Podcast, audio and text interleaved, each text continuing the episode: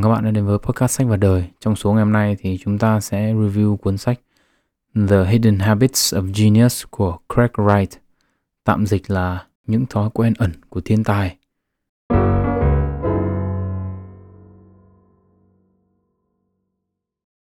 Cái điều đầu tiên mà tác giả nói đến trong cuốn sách đó là ông phân biệt giữa hai khái niệm là thiên tài và người có tài. Và quan điểm đầu tiên của tác giả đó là cái định nghĩa của cái từ thiên tài ấy sẽ khác nhau tùy vào cái người trả lời câu hỏi. Tác giả ấy thì là một giáo sư âm nhạc của Đại học Yale và ông thì cho rằng là thiên tài và người có tài khác hẳn nhau. Đặc biệt ở một cái điểm đấy là thiên tài thì không phải là một người có tài. À, ông đưa sự so sánh của nhà triết học người Đức Arthur Schopenhauer và ông nói là sự khác nhau giữa thiên tài và người có tài ấy, là người có tài có thể ném trúng một mục tiêu mà không ai ném trúng được còn thiên tài ấy, thì là ném trúng mục tiêu mà không ai nhìn thấy. Thế thì hai cái điểm khác nhau rất là lớn. Giữa thiên tài và người có tài ấy là khả năng sáng tạo và khả năng gây ra thay đổi về mặt xã hội. Ví dụ về mặt sáng tạo chúng ta có trong âm nhạc chúng ta có thiên tài như Kanye West uh, Lady Gaga và Beethoven. Còn Yo-Yo Ma là một nghệ sĩ đàn cello nổi tiếng người Mỹ thì không phải là thiên tài và lý do ở đây thì đơn giản là Yoyoma chỉ chơi lại những bản nhạc mà người khác sáng tác thôi chứ bản thân ông không sáng tác ra âm nhạc. Mặc dù ông chơi rất là hay. À, về mặt gây ra thay đổi trong xã hội ấy, thì tác giả đưa ra ví dụ về Michael Phelps và Simone Biles. À, Michael Phelps ấy, thì cả thế giới ai cũng biết rồi đúng không đó là một vận động viên bơi lội người Mỹ. Và ông và Michael Phelps ấy, thì là người có số lượng huy chương vàng Olympic cá nhân nhiều nhất thế giới 28 huy chương vàng. Simone Biles thì khác à, đây là một vận động viên thể dục người Mỹ và cô chỉ có 4 huy chương vàng Olympic thôi.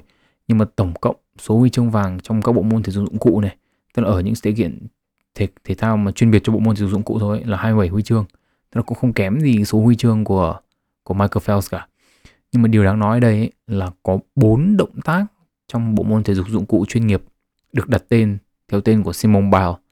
Mà mỗi một lần ấy, một động tác mới cô làm được ấy thì các cái giám khảo của các bộ môn thể dục dụng cụ này nhận xét là cô đã tạo ra một cái điểm độ khó mới.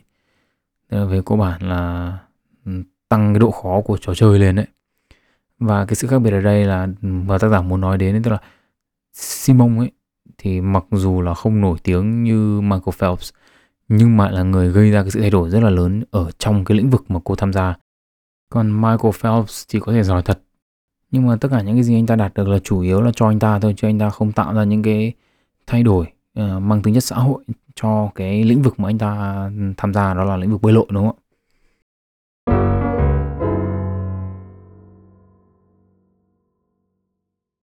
Sau đó thì quan điểm đầu tiên mà tác giả nói đến thì đấy là thiên tài thì là bản năng hay là dạy dỗ?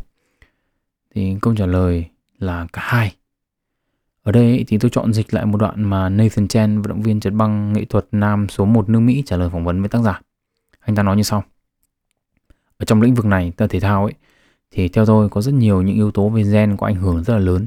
Ví dụ như là tỷ lệ cơ thể này, sức khỏe nói chung này và khả năng cải thiện trí nhớ cơ bắp. Trí nhớ cơ bắp ở đây là ví dụ như là nếu mà chúng ta làm cái động tác gì đấy thì um, cứ làm nhiều lần rồi chúng ta thành quen ấy. Ví dụ như là ném bóng rổ 3 điểm chẳng hạn đúng không? Chúng ta đứng từ xa chúng ta ném vào thì cứ lần một có thể trượt lần hai có thể trượt nhưng mà ném lên ba chẳng hạn, chúng ta thấy vào thì chúng ta có nhớ được cái cái cái cái sức tay này, cái lực tay này, rồi thì cái hướng chuyển động tất cả thứ để chúng ta có thể ném được cái lần sau lại vào tiếp tục như lần trước hay không, thì cái đó người ta gọi là là trí nhớ cơ bắp. Và cái đó là yếu tố về gen. Nhưng mà ngoài ra ấy, Nathan Chen nói rằng là cũng có những yếu tố về gen mà không thể nhìn thấy được và khó định lượng hơn. Ví dụ như là khả năng bình tĩnh trong lúc bị stress, khả năng ghi nhớ chiến lược và chỉnh sửa trong quá trình thi đấu. Chính vì thế nên theo tôi 80% là bản năng. Những vận động viên đạt huy chương vàng ấy thì cần phải có một thì cần phải đạt được 100%. Thì với 80% là bản năng. Tức là ở đây là cả gen lẫn một chút may mắn. Và 20% ở đây là có sự dạy dỗ được sự giáo dục. Và chính vì thế thì cả bản năng cả giáo dục đều quan trọng. Nhưng mà cho đến cuối cùng ấy thì nếu không có gen, nếu không có sự di truyền ấy thì đạt đến đỉnh cao gần như là điều không thể uh, cái lưu ý của tôi ở đây là tác giả nói đến trong văn cảnh là những bộ môn thể thao thôi còn những cái lĩnh vực khác ấy thì có lẽ là phần trăm cái thành công ấy um, mà đến từ bản năng ấy thì có lẽ là thấp hơn À, với 20% dạy dỗ thì tác giả chỉ trích là sự tập trung quá nhiều vào ờ, điểm số thành tích học tập và đặc biệt là các bài kiểm tra trí thông minh IQ. Thế một ví dụ mà tác giả trích dẫn ra ấy, ở trên tờ New York Times ấy là có một cái bài báo tháng 12 năm 2018 của Adam Grant. Ờ, à, đây là một trong những cái tác giả yêu thích nhất của tôi. Trong đó thì Adam có nói rằng là ở Google ấy, thì chỉ sau 2 năm tốt nghiệp là điểm số không còn có tương quan gì đến năng lực làm việc của nhân viên ở đó cả. Không tương quan ở đây có nghĩa là những người học giỏi hơn, điểm cao hơn không đồng nghĩa với việc là kết quả làm việc của họ tốt hơn những người khác.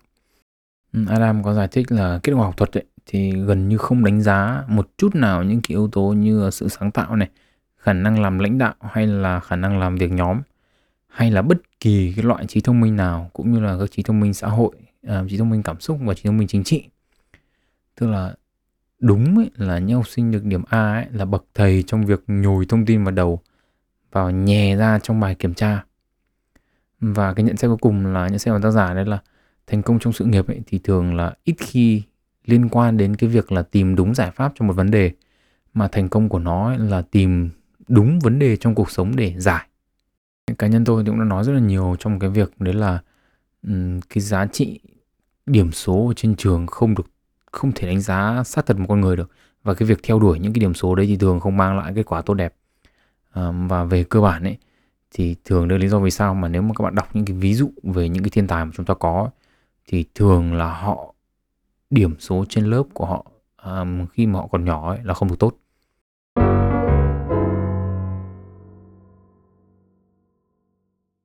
Thế thì cái yếu tố đầu tiên mà tác giả nói đến về thiên tài đấy là cái khả năng nuôi dưỡng đứa trẻ trong họ. Mary Shelley tác giả của cuốn Frankenstein và J.K. Rowling là những ví dụ đầu tiên được đưa ra. Những cái tác phẩm để đời của họ ấy thì đều được gieo hạt từ khi họ còn rất là trẻ khi họ còn giàu trí tưởng tượng và khi còn sợ bóng tối tức là nói nói dân dã là sợ ma đấy à, trong hội họa thì chúng ta có Picasso Picasso đã từng nói là cái mà mọi người gọi là thần đồng ấy, trên thực tế chỉ là sự thiên tài của tuổi thơ mà thôi. Đến một độ tuổi nào đó nó sẽ biến mất. Những đứa trẻ như thế lớn lên có thể trở thành nghệ sĩ, nhưng mà họ sẽ phải bắt đầu lại từ đầu. Bắt đầu lại từ đầu ở đây có nghĩa là ý họ sẽ phải bắt đầu trở thành những đứa trẻ từ đầu. Ở trong lĩnh vực khoa học ấy thì chúng ta có uh, Albert Einstein đúng không ạ? Um, theo lời của chính Einstein ấy, thì ông có khả năng ghi nhớ ngôn ngữ rất là kém chính vì vậy nên là thay vì nhìn vào thế giới quan thông qua phương trình và ký hiệu như những nhà vật lý học khác thì uh, ông thường tưởng tượng nó trong đầu và làm thí nghiệm về mặt suy nghĩ thôi và cái, những cái thí nghiệm suy nghĩ này là rất là nổi tiếng và đi kèm với cái tên của Einstein những, những cái năng lực này thì đều đến với Einstein từ khi ông còn nhỏ và ông gìn giữ và phát triển nó để dùng vào vật lý sau này. À, trong cuốn sách ấy thì có ví dụ về cái việc đấy là Einstein có từng nói là khi còn nhỏ ấy thì ờ, ông thường tưởng tượng xem là nếu mà mình cầm vào một tia sáng thì nó sẽ như nào. Thì ông áp dụng cái khả năng tưởng tượng này vào những vấn đề như trọng lực thì sản phẩm của nó sẽ là học thuyết tương đối. À, dễ nhận thấy hơn nữa thì chúng ta có Walt Disney đúng không là đây là con người mà xây dựng cả một cái đế chế dựa trên những câu chuyện trẻ con thôi uh, Walt Disney thì là hiện thân của câu nói rất là nổi tiếng của nhà văn Aldous Huxley. Đấy là bí mật của sự thiên tài là mang theo tinh thần trẻ con đến với tuổi trưởng thành.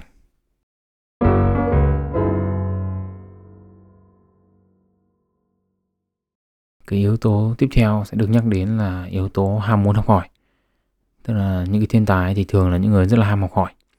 Một số ví dụ được đưa ra là nữ hoàng Elizabeth thứ nhất của Anh người mà nhờ và ham học hỏi ấy, và chịu khó đọc sách mà trở thành nữ hoàng có thời gian trị vì lâu nhất trong lịch sử vương quốc Anh và bà cũng là người đặt nền móng cho sự bành trướng của đế chế Anh và cũng đã được đặt tên cho cả một thời kỳ lịch sử à, thời kỳ Elizabethan era À, vị tiếp theo là Leonardo da Vinci đúng không ạ? Tức là người được người được gọi là người tò mò không ngừng nghỉ, số một trong lịch sử loài người. À, về cơ bản là Leonardo da Vinci làm được đủ thứ, vẽ, điêu khắc, à, ông còn mổ xác để tự học giải phẫu. Mà những cái bản vẽ giải phẫu của ông từ cái thời điểm đó cho đến tận bây giờ vẫn được các bác sĩ sử dụng vì cái độ chính xác của nó. À, ông còn có thể ờ, điều hướng sông và suối để làm quy hoạch đô thị này, vân vân vân vân. Thế một trong những cái ví dụ sát với cuộc sống của chúng ta hơn, cuộc sống hiện đại bây giờ hơn đấy là Oprah Winfrey đúng không ạ? Người dẫn chương trình trò chuyện ở Mỹ. Từ nghèo khó ấy, thì Winfrey trở thành từ phố da màu đầu tiên của Mỹ. À, bà làm điều này thuần túy nhờ việc đọc và bà đọc từ khi còn nhỏ và đọc không ngừng nghỉ. À, năm 2017 ấy, thì Winfrey đã từng nói về cái việc đọc sách của mình.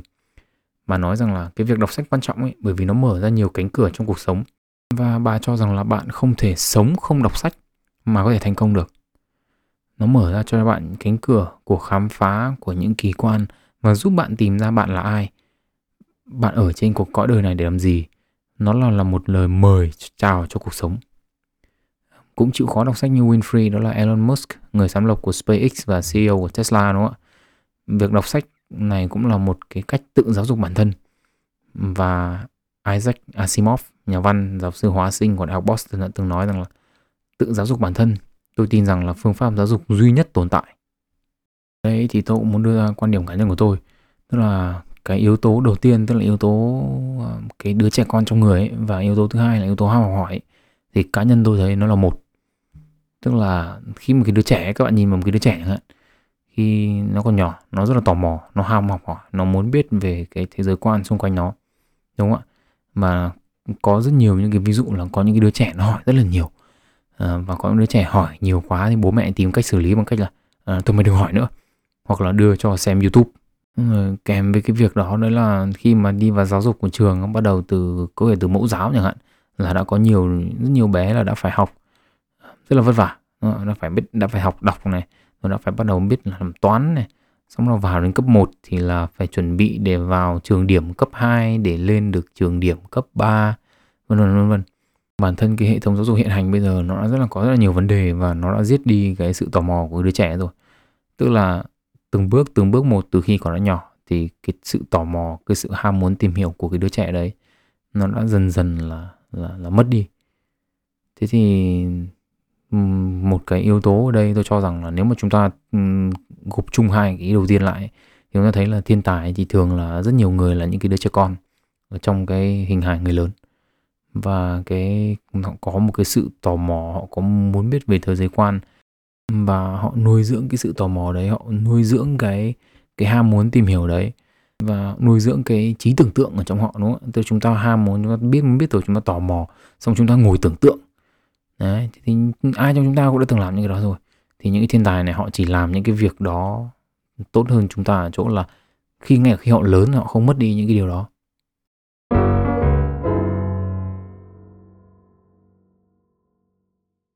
Một trong những câu hỏi mà tôi có đã khá lâu về thiên tài đấy là có phải cứ phải có một cái vấn đề gì đó thì mới có thể thành thiên tài hay không? Câu hỏi này của cá nhân tôi ấy, thì chủ yếu là chỉ dựa trên quan sát cá nhân thôi chứ không hề có cơ sở mặt khoa học nào um, nếu chúng ta liệt kê sơ sơ một vài cái tên mà dân định nghĩa nào cũng có thể tính là thiên tài. Um, ví dụ như là Beethoven này hay là Tesla này Van Gogh này Picasso đều là những người bị một cái chứng rối loạn tâm lý cảm xúc nào đó. Um, về cơ bản thì câu trả lời của tác giả cho câu hỏi của tôi là có. Và tác giả cũng đưa ra một số các cái ví dụ. Đầu tiên là chúng ta có nhà kinh tế học nhà toán học John Nash người bị tâm thần phân liệt từ khi còn là tuổi teen trong bài phỏng vấn năm 2008 ấy, thì John Nash có nói về khả năng sáng tạo. Khả năng sáng tạo ấy là một cái gì đó nó khá là bí ẩn. Nó là một khu vực mà sự điên rồ và cái trí thông minh ấy có thể liên quan đến nhau. Nếu mà bạn muốn phát triển những ý tưởng thuộc hàng xuất chúng thì bạn phải có một kiểu suy nghĩ mà nó không chỉ đơn thuần là thực dụng. Nói đơn giản là gì ạ? Tức là muốn đưa ra những ý tưởng điên rồ thì bản thân cái con người nó cũng phải thuộc hàng điên rồ. Đấy nói thế cho nó dân dã cho nó dễ hiểu. Sau đó chúng ta có văn gốc về cơ bản ấy, thì ông này là bị một mớ các loại bệnh luôn. Tức là rối loạn lưỡng cực này tâm thần phân liệt này động kinh thủy thái dương này vân vân vân vân. Tôi vẫn còn một số ba bệnh nữa nhưng mà tôi không nhắc đến. Nhưng mà điều thú vị nhất ấy là Van Gogh biết là mình bị điên. Ông đã từng viết như này. Hoặc là nhốt tôi vào trong trại thương điên luôn và ngay. Tôi sẽ không chống cự nếu tôi sai. Hoặc là hãy để tôi làm việc với tất cả sức lực của mình. Trên thực tế là những năm ông ở trại tâm thần Saint Remy ở Pháp ấy thì ông vẽ ra những cái bức tranh được yêu thích nhất bao gồm Irises này, um, The Starry The Starry Night này, bầu trời đêm, cái bức tranh mà được in lên đủ thứ đấy. Sau đó chúng ta có Virginia Woolf. Woolf là một trong những nữ nhà văn được đánh giá là quan trọng nhất của thế kỷ 20 với những cái tác phẩm như là bà Dalloway này và Đến ngọn hải đăng và mắc cả hai chứng là tâm thần phân liệt và rối loạn lưỡng cực. Trong tác phẩm bà Dalloway ấy, thì Woolf truyền tải những cái trải nghiệm của chính bản thân mình cả thật lẫn ảo giác vào các nhân vật. Ờ, nhân vật Dalloway là Wolf khi bình thường và Septimus Warren Smith là nhân vật hiện thân cho cái nửa tâm thần của bà. Tức là người mà nghe thì chim hót bằng tiếng Hy Lạp này, cho rằng những nhân viên ở trại tâm thần muốn tìm cách hãm hại mình và trốn khỏi trại tâm thần bằng cách nhảy qua cửa sổ. Trên thực tế thì đây chính là những việc mà bà đã làm khi mà được đưa vào trại tâm thần. Dạ, tức là bà là người nhảy ra khỏi cửa sổ tìm cách trốn Dạ, và bà là người cho rằng các cái nhân viên ở trại tâm thần muốn hãm hại mình. À, xong bà viết luôn ở đó vào tiểu thuyết của mình. Tiếp đến là chúng ta có Yayoi Kusama, một trong những nghệ sĩ đương thời nổi tiếng nhất thế giới và được cho vào danh sách 100 người có ảnh hưởng nhất của tạp chí Times năm 2016. Trong tự truyện của mình ý, thì bà có viết là tôi dao động giữa hai sự cực đoan là giữa cảm giác của thực tại và cảm giác của sự hư ảo. Cái trải nghiệm hư ảo này ý, là bà đã có khi mà bà còn trẻ và khiến bà vẽ khắp nơi, vẽ lên cửa sổ, vẽ lên sàn nhà và vẽ lên chính ở cơ thể mình. Và bà có nói rằng ấy, nghệ thuật của tôi đến từ những ảo giác mà chỉ có tôi nhìn thấy thôi. Tất cả những tác phẩm màu nước của tôi ấy đều là sản phẩm của chứng loạn thần kinh ám ảnh. Và chính vì thế là nó có gắn kết chặt chẽ với bệnh của tôi. Ở đây ấy, thì tác giả có liệt kê ra những câu nói của những cái thiên tài này và cá nhân tôi thấy rất là thú vị. Ví dụ như Van Gogh nói, tôi phải vẽ. Virginia Woolf thì nói, tôi viết để ổn định lại bản thân mình. Yoyoi Kusama thì nói là nghệ thuật vừa là giải thoát, vừa là một cách chữa trị cho tôi. Thế luận điểm của tác giả đấy là những cái điều bất lợi của những thiên tài này ấy, thì cũng là những cái động lực thúc đẩy cho khả năng sáng tạo của họ. Beethoven vì giảm khả năng nghe mà ông có động lực hơn bao giờ hết để sáng tác và những tác phẩm của ông ấy thì là tác giả nói là như những cái phản ứng của ông ấy với cái khiếm khuyết của mình hay là họa sĩ Chuck Close chẳng hạn người mà mắc chứng mất nhận diện khuôn mặt mà chúng ta đã nói tới ở chương 4 ông không có khả năng nhận diện mặt người thân hay bạn bè nữa nhưng lại là nghệ sĩ chuyên chân dung. Và quan điểm cuối cùng của tác giả ở đây ấy, là một câu nói mà tôi cảm thấy rất là đáng để suy nghĩ. Nếu sau này đến một lúc nào đó khoa học có thể chữa hết được những căn bệnh và những hội chứng về mặt tâm lý thì liệu chúng ta còn có thể thưởng thức những tác phẩm như của Van Gogh, Yayoi hay là được đọc những cuốn tiểu thuyết của Wolf nữa hay không?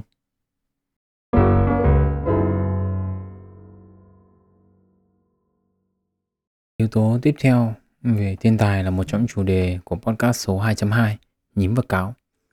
Về cơ bản ấy, thì nhím là những người chỉ tập trung vào một chủ đề thôi. Họ là chuyên gia của những lĩnh vực của họ. Ngược lại cáo thì là những người họ biết rất nhiều về nhiều lĩnh vực khác nhau nhưng không phải là chuyên gia ở lĩnh vực nào. Thiên tài thì rơi vào nhóm cáo.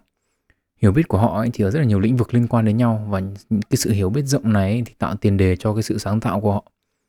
Chúng ta đã nhắc đến Leonardo da Vinci ở trước rồi đúng không ạ? Giờ chúng ta có Lady Gaga. Tức là trong bài phát biểu năm 2015, Lady Gaga nói Tôi không sinh ra để nổi tiếng nhưng mẹ tôi muốn bạn tin. Thời gian của tôi được dùng rất là nhiều để đọc sách, xem rất là nhiều phim, làm rất là nhiều nghệ thuật, gặp rất là nhiều nhà điêu khắc, nhà làm phim, nhà thơ, nhạc sĩ và cả những nghệ sĩ đường phố. Và nhờ đó, tôi sáng tạo ra được những thứ mà tốt hơn rất là nhiều so với những cái tôi có thể tự làm ra một mình. Nhà sáng lập Alibaba Jack Ma đã từng nói với con mình à, năm 2015, con không cần phải là top 3 của lớp, đứng giữa là được, miễn là điểm không quá kém. Chỉ có những người như thế mới có đủ thời gian để học các kỹ năng khác. Trong suốt lịch sử loài người ấy, thì chúng ta có rất là nhiều những cái ví dụ về cái việc kết hợp những cái thứ tưởng chừng như không liên quan đến nhau lại với nhau và tạo ra những cái sản phẩm mới. Archimedes, một cái nhà toán học và vật lý học của Hy Lạp cổ đại, cái ông mà Eureka đấy đúng không? cởi cái chuồng chạy đường đấy thì ông kết hợp một con ốc vít và một cái ống để tạo ra một cái dụng cụ tên là ốc vít Archimedes đây là một cái dụng cụ để dịch chuyển nước từ chỗ thấp lên chỗ cao hơn phục vụ cho thủy canh um, thời kỳ Hy Lạp cổ đại. Chúng ta có Johannes Gutenberg uh, kết hợp con dấu gỗ với cả máy ép rượu để chế tạo ra máy in. Um, Cyrus McCormick kết hợp ý tưởng của cái lưỡi hái và cái lược để làm ra cái máy gặt lúa. Mà cũng chẳng cần đến thiên tài, rất là nhiều những cái phát kiến ngày nay được làm ra bởi những con người rất là bình thường. Uh, ví dụ như là Art Fry này, một nhân viên của công ty 3M kết hợp ý tưởng của băng dính với cả cái miếng đánh dấu trang lại và làm ra cái post-it note. Tức là đây là cái cái cái, cái tờ giấy vàng vàng học sinh hay sử dụng để để để ghi chép vào đấy xong rồi dán vào ấy dán vào vở ấy. Lonnie Johnson uh, kết hợp ý tưởng của súng nước với cả một cái máy bơm nhiệt và tạo ra cái món đồ chơi là Super Soccer đấy. Thì là cái loại súng bắn nước mà nó to tướng ra có hai cái bình đựng nước ấy. Uh, là một trong những cái món đồ chơi bán chạy nhất thế giới. Tim Berners-Lee, nhà thiên tài đằng sau cái mạng internet, cái mà www chấm đấy, đã từng nói là những cái ý tưởng mà được hình thành nửa vời ấy, thì thường sẽ trôi ở đâu đó trong đầu bạn.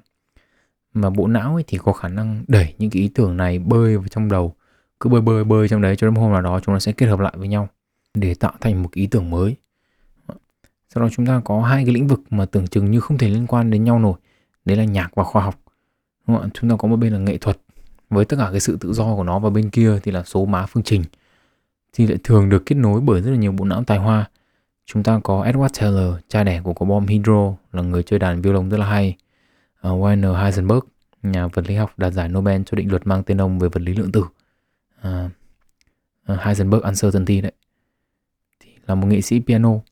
Max Planck cũng là một nhà vật lý học khác cũng đạt giải Nobel thì sáng tác nhạc và viết opera. Uh, Albert Einstein đã từng nói rằng là nếu không phải là nhà vật lý học ấy thì ông sẽ trở thành một nhà soạn nhạc.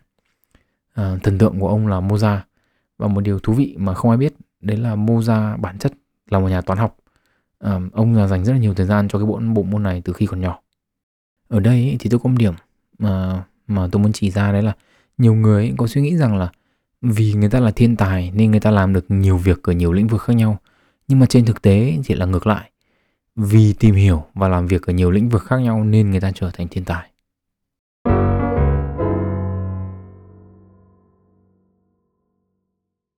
Một trong những cái sai lầm lớn nhất về thiên tài đấy là họ là thiên tài nhờ tài năng và trí thông minh. Nhưng mà trên thực tế thì may mắn là một phần không nhỏ. À, với thiên tài ấy, thì sinh ra trong gia đình giàu có không đồng nghĩa với may mắn.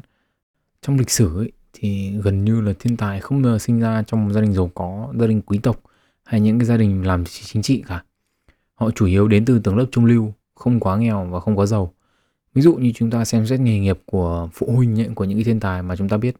Như trung tâm bố của Shakespeare thì làm thợ làm găng tay này bố của Newton và Lincoln thì làm nông dân này bố của Franklin thì làm nến này bố của Edison thì làm người quản lý quán rượu này vân vân vân vân ờ, với thiên tài thì sinh ra ở tầng lớp trung lưu là may mắn ngoài ra thì cũng có những rất là nhiều kiểu may mắn mà khiến cho thiên tài trở thành thiên tài à, ví dụ ví dụ Mona Lisa là bức tranh mà ai cũng biết của Leonardo da Vinci nhưng mà vì sao ai cũng biết đến nó một phần là rất lớn là nhờ vào một cái vụ trộm tranh.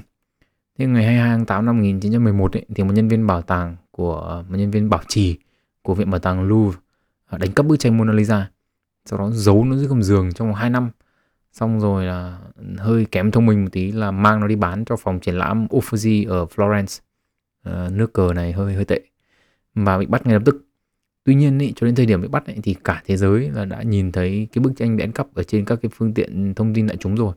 Và hai ngày đầu tiên ý, sau khi bức tranh này trưng bày lại, mở trưng bày lại ở Louvre thì có hơn 120.000 người đến xem. Đó. Là về cơ bản là sức mạnh của truyền thông đấy.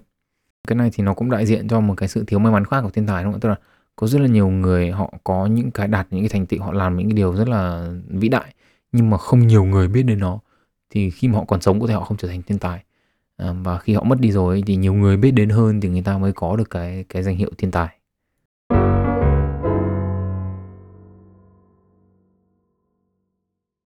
Thiên tài ấy, thì không phải chỉ mang những điều tốt mà ngược lại với những cái đóng góp xã hội của họ thì những cái thiên tài này mang rất là nhiều những cái vấn đề cho những người xung quanh ví dụ chúng ta có Elon Musk người sáng lập ra SpaceX là một người rất là thô bạo và lỗ mãng với bạn bè gia đình và cả nhân viên nữa những cái từ ngữ tương tự thì cũng được sử dụng cho Steve Jobs, một thiên tài về mặt công nghệ khác. À, thậm chí Steve Jobs ấy, nếu các bạn không biết ấy, là còn từ chối nhận con là Lisa Brandon Jobs cho đến khi bị lôi ra tòa. Thomas Edison, một trong những nhà sáng chế thiên tài là người gần như không có một chút cảm thông nào với người khác. Ông này là sáng lấy vợ xong rồi chiều đi làm luôn và rất nhiều lần là không về nhà trong nhiều ngày liền. Ờ, Edward ừ, Johnson, trợ lý của Edison nhớ lại uh, thì ừ, ừ, Thomas Edison đã từng nói là chúng ta cần phải kiểm tra sản phẩm rất là cẩn thận về vấn đề chập mạch điện. Nếu mà giết khách hàng ấy, thì không tốt cho doanh nghiệp đâu. À, Pablo Picasso là một trong những người bạo hành tất cả những bà vợ, người yêu, người tình của mình cả về mặt cảm xúc lẫn cơ thể. Thậm chí là ông còn để cho những người phụ nữ này là đấu đá lẫn nhau. Và nếu mà họ không tự làm ấy, thì ông sẽ hỗ trợ. Đó là một trong những câu nói ưa thích của ông đấy là với tôi ấy, phụ nữ có hai loại một là nữ thần và hai là thảm chui chân à, năm 1952 ấy, khi mà ông chấm dứt mối quan hệ với người vợ của mình là François Giraud à, Picasso có nói với Giraud là mỗi lần tôi đổi vợ ấy, thì tôi nên thiêu luôn cái người vợ mà tôi vừa bỏ đi. Như thế thì tôi sẽ thoát hẳn khỏi họ. Họ sẽ không thể phức tạp hóa cái cuộc sống của tôi được. Và có thể mà mỗi lần làm như thế thì tôi sẽ được lại trả lại tuổi thanh xuân của mình. Giết người phụ nữ và xóa đi phần quá khứ mà họ đại diện cho nó. À, ngoài ra ấy, thì tác giả còn nói về những yếu tố khác của thiên tài mà ai cũng biết. À, ví dụ như là sự kiên trì theo đuổi đam mê này sẵn sàng đi ngược lại với xã hội này biết nghỉ ngơi đúng lúc biết tập trung vào làm việc khi mà cảm hứng đến. À, về cơ bản thì tôi thấy đây là những yếu tố mà được nhắc đến rất là nhiều trong những cái phương tiện truyền thông đại chúng khác rồi.